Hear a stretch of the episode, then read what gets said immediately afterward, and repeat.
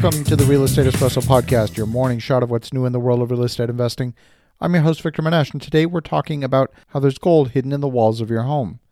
But first, I'd like to invite you to learn and experience what I believe is one of the strongest investment strategies I've ever seen and been directly involved with. On July 27th, I'm hosting a one day real estate property tour in Philadelphia. Now, we've got nothing to sell. The projects you're going to see are already fully funded. The goal is simply for you to learn what's possible in the marketplace.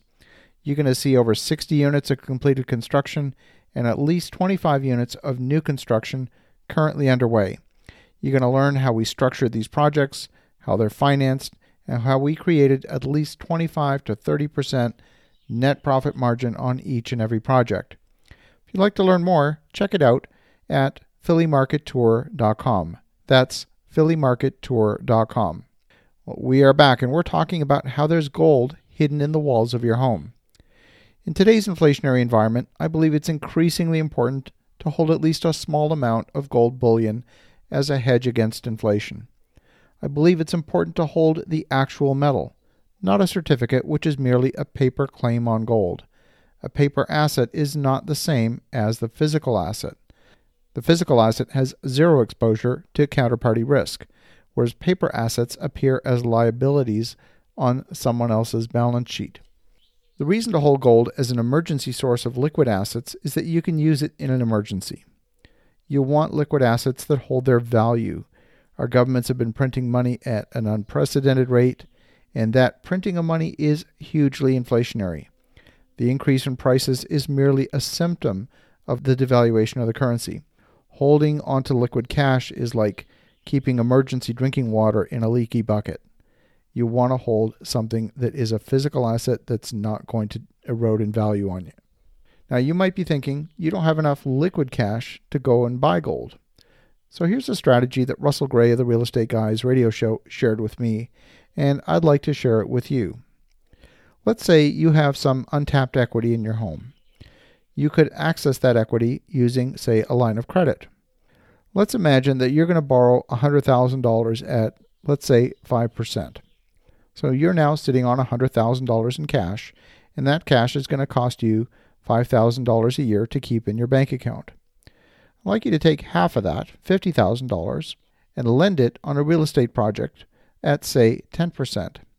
Now, you want to lend on a low risk real estate project where you're in first lien position with no more than, say, 65% loan to value and I recommend that you have a deed of trust so that you can speed up the foreclosure process if you need to foreclose on the property. If you do foreclose, you're going to be in a very secure position and you're going to be very sure of getting all your money back and more. Your cost of borrowing that $100,000 is now zero. If you structure it correctly, the interest paid on the money borrowed should offset the interest income, and you now can take the remaining $50,000 and go out and buy gold bullion. You're now sitting on a reasonable amount of gold that you can keep as a war chest for a rainy day. Now, I know what you're thinking. What if gold drops in value? We have seen gold fall in value over time as well. It's fluctuated, it's gone up, it's gone down. Is gold really worth holding on to? In times of crisis, we have definitely seen price of gold spike up in value. In times of relative economic calm, we've seen price of gold fall from time to time. That's not something to be worried about. That's the time to accumulate gold. And now is definitely a time you want to start accumulating gold. Now, I'm not one of these doomsday prophets. I'm not recommending that you go build a nuclear bomb shelter underneath your home. But history has shown that financial crises can and do occur. In times of crisis, it can be very, very helpful to be sitting on some dry powder. You can be much more resilient if you need cash in a hurry. We've also seen that in times of crisis, gold comes into much higher demand and the prices of gold tend to spike upwards. That positions you very well to profit in a crisis. It's simply a hedge against what we all know is coming. What we don't know is when or exactly what form that crisis is going to take. I predict the next crisis will be another debt crisis. I doubt it's going to be real estate triggered.